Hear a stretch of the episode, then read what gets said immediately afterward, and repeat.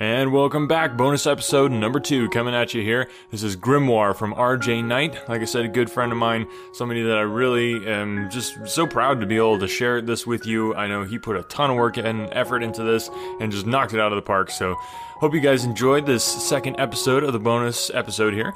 And remember, the sample is to whet your appetite and get you interested in the book. So, go ahead and check out the rest of it. Sample the link to purchase the full book is down below, and also the link to RJ's author Facebook page, so go ahead and check that out as well and give it a like and a follow. And now, without further ado, I give you the rest of the sample of Grimoire. Chapter 2 Sho groaned and flopped sideways on her bunk. Books and random other academic articles lay strewn across the bed with her. Next to it, her two bags lay open, their contents in just as much disarray as the bunk. Ah, Sho groaned again, placing a hand on her forehead. 40 minutes and I'm bored. No homework, no experiments, no tests, quizzes, or exams to study for. This is hell. I told my parents I'd hate it here. After bemoaning her plight for a few more minutes, Sho stood up, straightened her clothing, grabbed her vest from under a pile of books, put it back on, picked up a matching purse, and headed out of her room. Micah was in the main room of the cabin, slightly removed from the door, doing push-ups while reading a book as Sho emerged from her room. She stood for a moment in surprise before recovering herself and crossing her arms. Let me guess, this is your cabin too? She supposed in mild irritation. Micah nodded without ceasing to read his book or do his workout. Sho sighed in mild frustration. I suppose there are worse people to be stuck with for three months, she thought. She stood for a while longer, watching Micah. After a time, she became impressed with the mechanical speed and consistency that he performed the exercise with. One, two, three, four. She began to count in her head. Sixty times in a minute, exactly one per second. This man is a machine. I can only imagine the discipline it took to reach that point. Sho's attention was arrested by the book Micah was reading. What are you reading? she inquired, curiosity getting the better of her. The Bible, Micah replied. You a believer? Yes. She pondered this new information for a moment. You're not lecturing me. Does that mean you are too? She was taken off guard by the question and stood flustered for a moment. Out of habit, she opened her mouth to respond in annoyance, then paused upon realizing an innocent question didn't deserve a rebuke. Empirical believer, she responded after a few seconds' contemplation. That's not the same thing, Micah stated. What? What do you mean it's not the same thing? I believe everything you do and then some. You believe too much, it becomes legalistic and humanized. That's a matter of opinion, Sho was about to continue when the cabin door swung open and Jock stepped in. I only have two questions. One, what are you arguing about? And two, are you a couple? He asked in his standard charismatic way.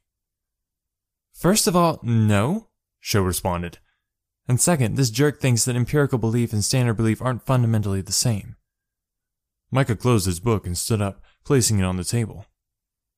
I see, Jock said calmly before turning to face Micah. You, sir, fundamentally believe that by default, mankind cannot save themselves from the damnation after death, and only through godly grace, which was bought by the sacrifice of his own self, can receive eternal life, yea or nay? Micah nodded plainly. Jock then turned to Sho. And you, ma'am, hold the same thing as your basis of religion. Of course, Sho responded. I mean, not every empirical believer does, but I do. There, problem solved. Anything else is a matter of opinion and not worth arguing over. Jock concluded. Sho nodded slowly, her face still flushed with emotion. Micah sighed. My apologies, he said to Sho. Great, Jock said happily. Now we can get to know each other. My name's Jock. Micah. The two men shook hands. They finished and Jock turned to Sho. Sho, wait. Don't tell me this is the cabin you're assigned to. I have no clue, Jock replied. I'm only here because I was escorting Scout. Speaking of which, this is Scout. As he said this, Jock pulled Scout just inside the door with him and put his hand on his shoulder. Scout kept his head drooped and eyes down. Micah looked at him and Jock for a moment before slipping past him and out the door. What's wrong with him? Sho asked. Why don't you ask him? Jock replied. Sho turned towards Scout. Well? She inquired impatiently. I I, um, I, uh, I'm, I'm blind, Scout stammered. Oh.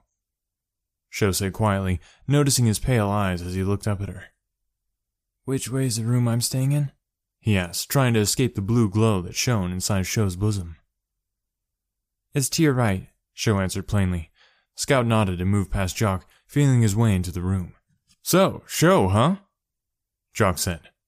That's not a normal name around here. Are you an immigrant? Sho turned toward him. No, my grandparents were. I'm named after my grandmother. That's cool. What classes are you taking here? You ask a lot of questions. I get a lot of answers. As Jock and Sho continued talking, Scout sat on his bed, his two small bags of belongings lying next to him. The room was a mirror to the one on the other half of the cabin. Scout looked through the wall to the two conversing beings. All was black except for their shapes. Jock was white, not too bright but not too weak either, the brightness of a star on a clear night. Sho still shone a pale blue, the edges of her form hardly even visible, but growing more visible as it neared her core, the center of her chest being about as bright as a dying glow stick. After several minutes, Scout's keen ears detected the sound of footsteps coming up the trail. He turned to see who was coming and was forced to look away. Whoever was coming was white like Jock, but shone so brilliantly that it was like looking at a spotlight. A moment later, the door of the cabin opened and Micah stepped in, a backpack over his shoulder and a suitcase in his hand. Hey, that's my stuff, Jock said in good humored surprise. Micah nodded and handed the baggage to his owner. I figured I'd get it for you. Well, thanks, man. But how did you know which was mine? I asked. Most people seem to know you already. Well, I do have that effect sometimes. Ahem, Sho interrupted. The two men turned to look at her. Is Jock even in this cabin? He's on the list, Micah responded. What list? Micah pointed toward a piece of paper pinned on the fridge by a small magnet. Sho walked over and looked at it. Cabin placement. Scout Mitch, Sho Kojiro, Jock Smith, Micah Hallen, Karma Kitdill, Jim Wrangler. Is your last name Smith? She asked as she read the rest of the list. Yes, it is, Jock replied.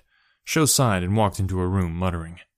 I guess that means I'm with you guys, Jock said, still smiling. So where's the other two? Karma sat barefoot on a tree branch about sixty feet from the ground, one knee pulled up against her chest and the other hanging lazily over the side. From her perch, she could see the field and school building over the treetops and watch the people gradually disperse to their cabins as the sun began to set behind them. The wind rocked the tree slightly and caused Karma's multicolored hair to flag sideways slightly. Okay, Calico. We're going to be here for three months. That's a lot of people. Some of them are really smart, too, so you'll have to be extra careful, she said. There was a moment of silence, as if she were listening to something. She chuckled. Of course, you can still have fun. Just don't get caught and avoid being seen. Again, there was a pause. Karma said, waving her hand in dismissal. Don't worry about me. No one's been able to catch me yet, and that's not about to change. There was a third pause. Oh, you're on, Karma said, suddenly leaping to her feet while still maintaining balance on her branch. With cat-like dexterity, she leapt to a neighboring tree and landed with her hands and feet sticking to the side, she then quickly scurried down, jumping to the ground when she was only 20 feet up. She landed in a roll and snatched her shoes from the ground, putting them on while she sprang to her feet and sprinted through the forest.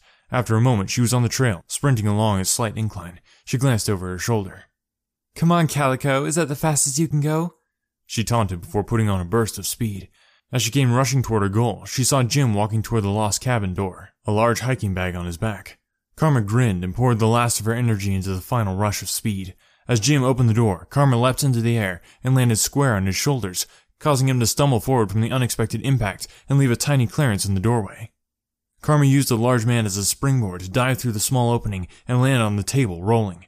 She ended her maneuver with a roundoff off the far end of the table. Ta-da! She said, spreading her arms out and standing on one toe with her other leg hooked behind her. Jock clapped his hands. He and Sho were sitting at the table, talking when Karma entered, Jim was walking through the doorway a moment later. Uh, what just happened? The latter asked. I was magnificent, Karma answered, bowing. Hey, Jim, nice to meet you again, Jock said. Huh? Oh, hi, Jock. What are you doing here? I live here for the next three months. You? Same, I think. Sounds good. Guy's room is right behind me. Jock jabbed his thumb toward the right hand door. Thanks. Jim said before disappearing into the room. So, Karma began, causing Jock and Sho to look around, trying to find out where she had gone. You guys are my roomies. The two finally pinpointed the sound and looked up toward the upper window on the back side of the cabin. Karma was seated on the thin edge of the window frame, her right hand holding onto the wall above as she took a bite out of an apple with her left. Mayorty, she groaned. That's cool, Jock said. I see you have cat ears. Are you staying up there with claws or? Gecko hands, Karma answered. Nice. You're Karma? Sho asked, resting her head in her hands. Yepperdoodle. Sho groaned again. This is the worst cabin ever. Okay, where's the food? Jim asked, walking back into the main room. There might be some in the fridge, Jock said, but I think you're probably gonna have to cook something. Nope, someone made sandwiches. Say what? Jock asked, turning around in his chair. Sho looked up as Jim closed the fridge and set a large plastic wrapped plate of sandwiches on the table. It has a note, Jock declared, picking up a piece of paper that was set on top of it. It says free for consumption. Sweet, Jim said, unwrapping it. Hold on, who would just make a dozen sandwiches and leave them for everyone else to eat? I mean, what sort of moron would do that? Karma asked from up in the window. I have a guess, Sho said, her head back in her hands. Chapter 3 Jim leapt sideways off a large log, spinning skillfully through the air and landing with equal skill on the forest ground. Jim was, at that time, wearing shorts and a tank top rather than professional sports attire. Karma stood a short ways off, her clothing only having changed in color, but her hair now braided into a long rope rather than hanging freely. She clapped her hands briefly. Not bad, she offered. You can do better? Jim asked uncertainly. Karma laughed before suddenly dashing toward the log, leaping up, rebounding off it, and doing a double backflip before landing in a back handspring, finally ending next to Jim. Well, better? she asked, grinning. Jim blinked a few times in bewilderment. Dang, he finally said. Karma giggled just as Jock appeared through the brush and staggered into the clearing where they were standing. There you guys are. What you doing? Parkour, Jim responded. Nice. That's essentially where you turn the world into a playground and be awesome, right? Something like that, Jim replied. I like that definition, Karma added. Hey, Jock, do you have anything to eat? Jim asked. I don't think. Wait. Oh, no, I do have something, he replied, checking his jacket pockets. After a moment, he found a candy bar and tossed it to Jim. The big man thanked him as he began to munch. There was a rustling in the brush off to the side, and Max suddenly came running into the clearing. Coming through! he said hastily as he rushed past them, a stick held in either hand, one about twice as long as the other, and with a handkerchief tied around the end. The young man's momentum was suddenly stopped when Karma tripped him as he ran by, causing him to tumble to the ground. Just as Max began to recover, Rob came bursting into the clearing from the same direction he had come, a long stick in his hand as well. Max spun into his back just in time to lift the shorter rod of wood in both hands and block as Rob brought his down toward him with a powerful swing. Whoa, what's going on? Jock inquired in surprise. You guys are having a sword fight? Jim asked in excitement. Rob replied, glancing over his shoulder. Team capture the flag, no going indoors. Max forced Rob's weapon sideways off his own and scrambled to his feet. You can join if you want, Rob added, taking a fighting stance. That's my team's flag right there, he said, gesturing to the longer stick Max was holding, the red handkerchief tied to the end serving as a designation of its significance. Sweet, Jim said, snapping a branch off the fallen log he and Karma had been parkouring off of. Aw, oh, crud, Max exclaimed as the two men began to circle him. Now, hold on a second, Jock said, stepping between the adversaries. I'm gonna play too, and if Jim is joining your team, I'll be joining Max's. Max sighed in relief. Thanks, man, he said gratefully. No need to. Just get that flag home, Jock ordered playfully as he assumed a fighting stance, his empty hands open. Right. Max said, turning and resuming his run. I got this guy. You're faster. Go after Max, Rob said to Jim. Jim nodded and sprinted past Jock, trailing the redhead. Rob and Jock stood facing each other for a moment, both smiling competitively. There was a sudden stir of leaves and dust in the hot summer afternoon as the two men lunged and then collided. Farther in the woods, Jim ran at full speed after Max, closing the gap with incredible quickness. The redhead glanced over his shoulder just in time to have his eyes shoot wide open in surprise. Jim grabbed one of his arms and hoisted him into the air with one hand, seizing the flag with the other and then releasing the smaller man. Max fell to the ground and landed on his back as Jim turned and rushed back in the direction he had come from. As Jim ran, he heard Karma's voice beside him. I'll play rogue, she declared playfully. Jim darted his head from side to side, trying to find sign of her. After a moment, he realized she was on his back. What the? he exclaimed. Karma giggled and then vaulted over Jim's shoulder, snagging the flag from his hand as she did so. Jim skidded to a stop and turned around. Karma was hanging from a tree branch upside down, her arms and hair dangling, and the flag clutched in one hand. She grinned sprightly and winked before righting herself and leaping to another branch. Oh, it's on, Jim stated with a brief smile before rushing after her.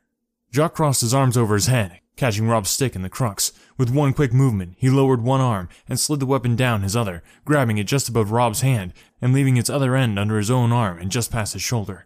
Rob attempted to pull back, but was instead disarmed as Jock dropped to one knee, forcing the end of the stick down with him and lifting the other end with his hand. Rob staggered backwards a few steps before recovering his footing. His eyes shot up angrily toward Jock, his brows furrowed and his jaw set. Jock spun the claimed weapon around to a fighting position and then tossed it to the side. He then locked eyes with his opponent and smiled confidently. Rob growled in irritation and charged, swinging his fist at Jock's head. Jock ducked under the attack and flipped Rob over his shoulder. The big man hit the ground with a thud and a groan. Jock kneeled next to him and patted him on the back. Good fight. Stay down for at least 30 seconds, please. Otherwise, we'll be at this all day. Jock looked up as Max came running back into the clearing, breathing heavily. Hey, man, what happened to the flag? Max started to talk, but couldn't for lack of breath. He leaned on his knees and breathed deeply for a few seconds before answering. Jim got it, then the Rainbowette stole it. He paused to take a few more deep breaths and then stood up. I think she's playing rogue. Jock nodded. That sounds like something she would do. You stay here and take a break for a minute. I'll see if I can find them. Max nodded wearily. Right. Jock began to move off when Rob called after him. Jock turned to see the larger man leaning on one arm and rubbing his head. Where'd you learn those moves? he asked. Jock smiled. I took martial arts, Muay Thai to be specific. And with that, he turned and headed deeper into the forest. Karma ran along the forest floor, twisting and turning to take the most difficult path she could find, but any obstacle she dodged around, over, or under, Jim could do the same despite his size. And for those few that he couldn't go around, he went through. Karma bounced between two trees to clear a large tangled thorn bush, landing on the other side without slowing down. She glanced back as Jim ran through the briars without flinching or being hindered in the slightest. Her lips curved into a pout for a second as she saw that her plan failed yet again to stop the approaching giant. A moment later, her brow knit in mild concern when she realized that he was slowly gaining on her. Suddenly, an idea struck her. Karma skidded to a stop and lifted her hand in the sign to wait. Jim staggered to a standstill a few feet away. Karma dropped her head slightly and focused on her breathing. Jim stood where he had stopped, mildly confused and breathing slightly harder than normal. Uh, hey, Karma, why did we stop? Karma flashed him a grin. No reason. And she was off. Jim stood frozen in confusion for a second before facepalming himself. I've been had, he said, and then took off after her again. Karma gained a considerable lead from Rakan and was plotting her next course of action when she saw Jock ahead of her. Oh, great, she thought. Her cat's ears perked up suddenly, as though they heard something, the expression of her face giving the same expression. After a moment, she smiled and looked at Jock, whom she was fast approaching. Jock readied himself as she approached, preparing for whatever maneuver she might try. When she was less than a dozen feet from collision, Karma suddenly tossed the flag into the air in a spin over Jock's head and toward the treetops. Jock turned to follow the trajectory, but a hand had caught it and pulled it out of view before he could catch sight of it. While thus distracted, Karma dashed past him, causing his eyes to come back down from the treetops. Look out! Jim shouted. Jock turned around from the direction Karma was headed, but it was too late. There was a crash, and the two men lay in a pile on the ground. I said to look out, Jim reiterated. Yeah, I know you did. Sorry, Jock responded. Karma lay on the roof of the cabin, her hands folded behind her head. Above her, the stars shone in the night sky, and the moon smiled down from behind the occasional misty cloud. Another form came and stretched down beside her on the rooftop. Karma glanced over at the newcomer. Hi, Calico, she said casually. Nice to see you again. The long stick with the red handkerchief on the end that they had used as a flag earlier in the day had dropped down next to Karma, clattering mildly on the rooftop. Right, I'm sure it was exhausting. She responded sarcastically to something her companion said. A moment passed as Karma listened. You know, the rest of us just have to live with that, she said with a smirk. A moment later, a thin feminine hand reached over and grabbed one of her feline ears, giving it a quick tug. Ow, cut it out, Karma yelped, brushing the hand away with her own. Her ears pricked up for a moment and then drooped as she turned and glared at whoever was beside her. I'm not being a wimp. That really does hurt, she said. There was a pause for a time, and the Mayorti and her companion looked up toward the stars. After a few minutes, Karma broke the silence. So, it's been a week. How are you holding up? She listened for a moment. That's good. There was another period of silence as Karma watched the sky and waited. The bright light from the moon illuminated her eyes until a cloud passed over it, darkening the landscape below. Karma sat up and looked to her side. She was alone. See you later, I guess. Karma? A tired voice inquired from below. Karma crawled over to the edge of the roof and looked down. Sho stood in a nightgown just outside the cabin, the front door half open behind her, and looked up wearily toward Karma. Are you talking to yourself? she asked drowsily. Um, no? No? With a question mark? Ugh, whatever. Just be quiet, please. Sorry, I'll be in in a minute. Sho walked back inside, and Karma swung her legs over the edge of the roof, preparing to drop down. Her ears twitched again as she heard something a short ways away. Then they dropped flat on her head, and she turned to look wryly at the source of the sound. I'm not going to answer that, she stated in bashful defiance before hopping down from the roof.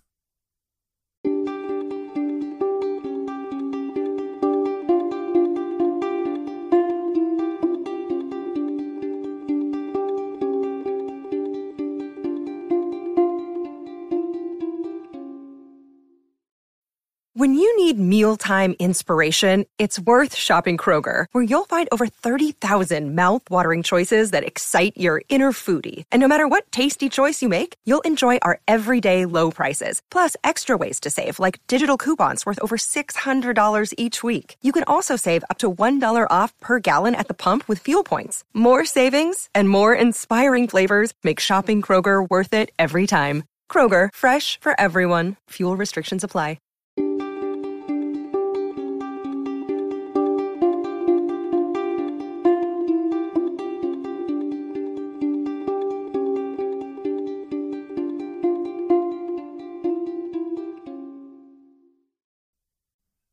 Chapter 4 Sho sat at the white desk of the schoolroom as the last of the students took their seats. At the head of the room, the teacher, Professor Kamikaze, stood in front of a chalkboard. He was a lean oriental man of slightly above average height with grayish brown and unkempt hair and a face just as unmaintained. He wore a wool coat, dark clothes beneath, and had a pair of round glasses. Professor Kamikaze pushed his spectacles up his nose as the last student sat down. Today, he began, for magic science class, we will take a cursory look at the origins of the different types of magic. Now, by this time, you will all have a general understanding of what magic is and how it works. EF, ethereal force, moves in ways that can be predicted and focused with some accuracy, allowing us to manipulate it for our benefit. Professor Kamikaze began walking back and forth in front of the class, being sure to make eye contact with each of the students. I will begin our study on type and origin by informing you that this is not always true. There is in fact a type of magic that does not use EF in any way and cannot be scientifically predicted or explained. This is white magic, sometimes just called gift. This form is only ever recorded as being used by believers and is, as near as we can tell, directly connected to their faith in their God. Scientists have tried to find ways to explain this phenomenon, but none of them have proved sufficient. In summary, white magic or gift cannot be controlled by human will or knowledge and is extremely limited in who can use it. Sho raised her hand. Yes, Miss Kohiro.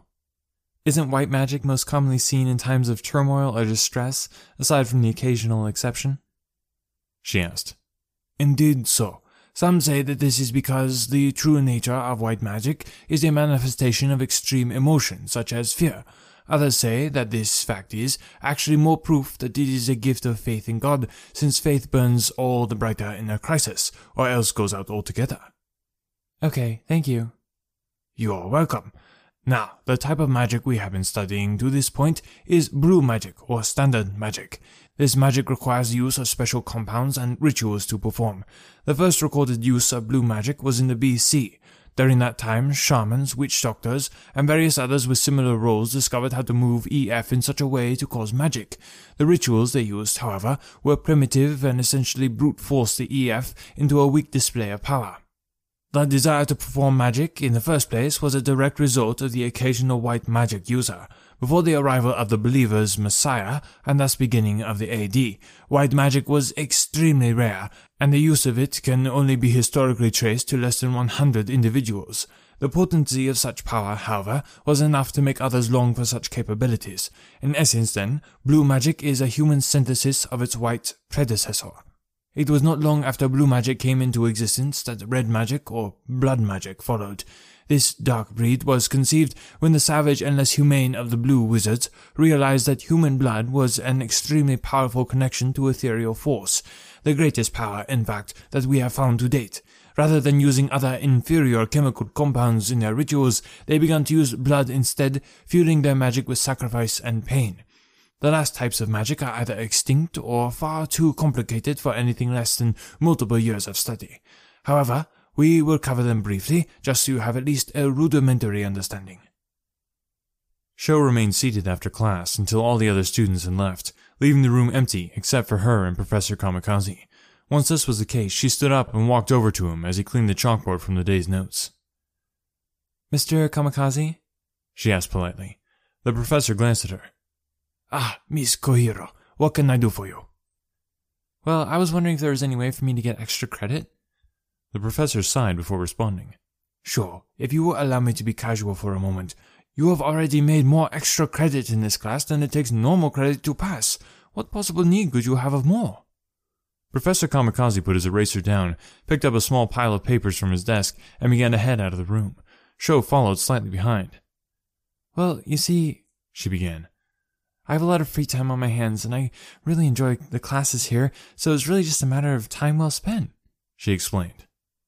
I'll assume you have no interest in physical activities offered here? No, none. And what about spending time with your cabin mates? Do you dislike them? Well, yes and no. You see, I. Ah, here's two of them now, Professor Kamikaze interrupted. Sho and the professor stopped in the hallway and watched. Karma had her ear to a locker and was experimentally turning the lock as Jock stood by patiently. What are you doing? Sho demanded interrogatively. Hi, Sho. Jock responded, smiling at her before looking back to Karma's actions. Are you trying to break into someone's locker? Honestly, Jock, I would never have imagined you would encourage something like that. Calm down, Sho. We're not breaking in, but out. What? Sho asked in confusion as Professor Kamikaze smiled faintly at the humor of the whole situation. This is a rescue op, Jock explained. It looks like breaking and entering, Sho responded crossly, crossing her arms. Maybe it looks that way, but never judge a book by its cover, right, Max? Right, I think, a muffled voice said through the locker grating. Oh my gosh, there's actually a person shoved in there? Sho exclaimed in surprise. Not anymore, Karma declared as she cracked the code and caused the locker to swing open, allowing Max to stagger out into the hallway. You doing okay there? Jock asked the rescued student. Max took a few breaths and then responded. Yeah, I'm doing fine. That's great, Karma said disinterestedly. Jock, pay me. Oh, right. Jock pulled out a leather wallet out of his pocket and handed Karma a five dollar bill. Thank you, the Mayorti said curtly as she put the money in her pocket. Max straightened and stretched as Karma skipped away down the hall, humming happily to herself. Okay, who shoved you in a locker?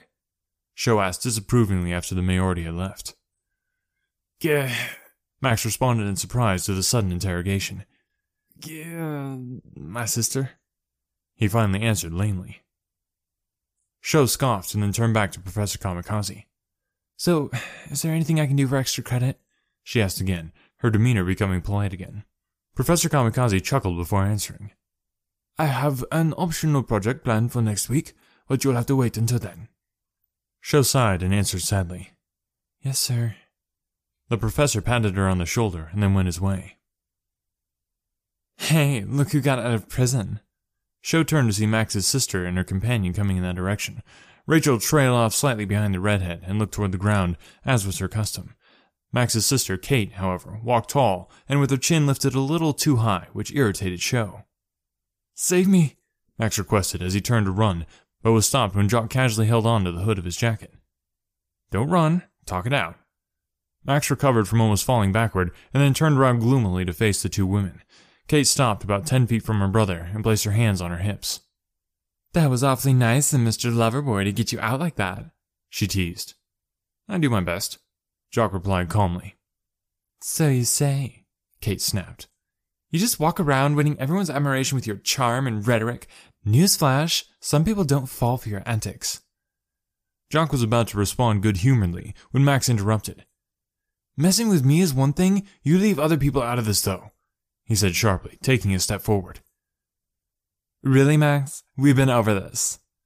Kate reminded him in mock disappointment. The two siblings began arguing heatedly, their shouts echoing through the hallways.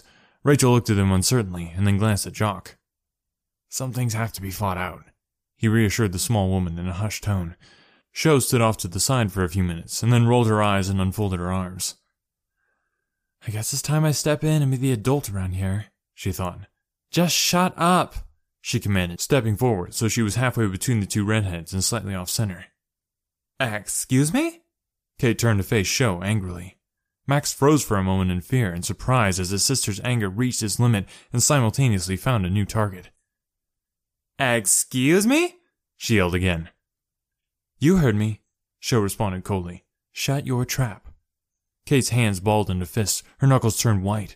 Jock, Max, and Rachel stood by silently, knowing intervention would be madness at this point.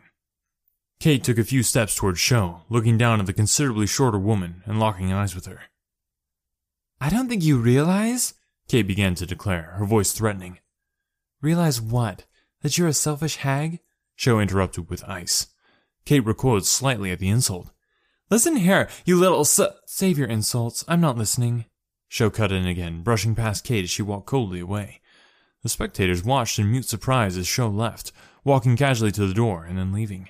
Kate stared at the space where Sho had last been, her eyes blazing, her body quaking with anger, and her mind reeling at the injustice she felt had just been given to her. Sho walked outside into the midday sunlight, the sky shining brightly and the clouds strolling lazily along the blue horizon.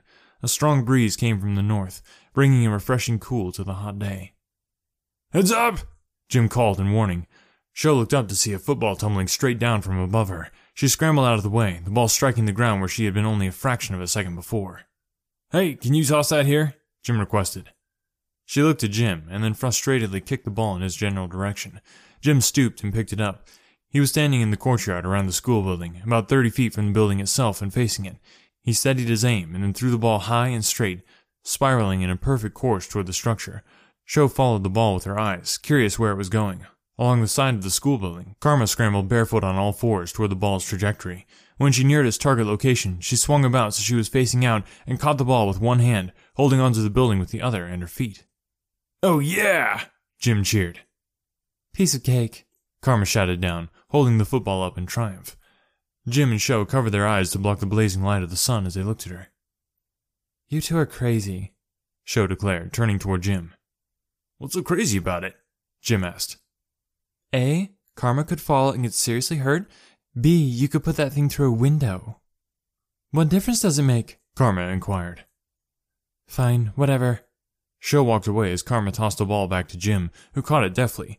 Jim glanced at Sho as she receded. You have any idea what she's talking about? he asked Karma. Yeah, but who cares? All right, there you go. Guys, I hope that you enjoyed this. Uh, like I said, doing these indie author episodes, it's just, it's so much fun on my end, and I just really, really hope that it's providing some value to these indie authors. Because, like I said so many times, being a creative uh, type of person, being a creator is not an easy thing to do because there's, there's so much noise going on out there. So, my hope is that with these bonus episodes, I'm introducing you to new indie authors that you will love and uh, go and support their work. And at the same time, you're just getting a fun, cool sample of an audiobook. We'll be back on Sunday with another episode of Treasure Island. That is wrapping up, and I want to hear from you. What book do you think that we should do next? Get in touch with me. And remember, we're also still running the three free audiobook promotion there, so that's been all over on my social media. So if you haven't seen that, go back through the posts on social media, you'll see it.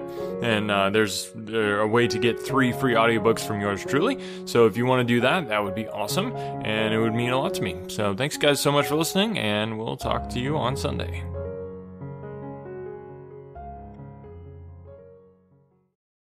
Your brain needs support, and new OLLY Brainy Chews are a delightful way to take care of your cognitive health. Made with scientifically backed ingredients like Thai ginger, L-theanine, and caffeine, Brainy Chews support healthy brain function and help you find your focus, stay chill, or get energized. Be kind to your mind and get these nootropic chews at olly.com. That's O-L-L-Y.com. These statements have not been evaluated by the Food and Drug Administration. This product is not intended to diagnose, treat, cure, or prevent any disease.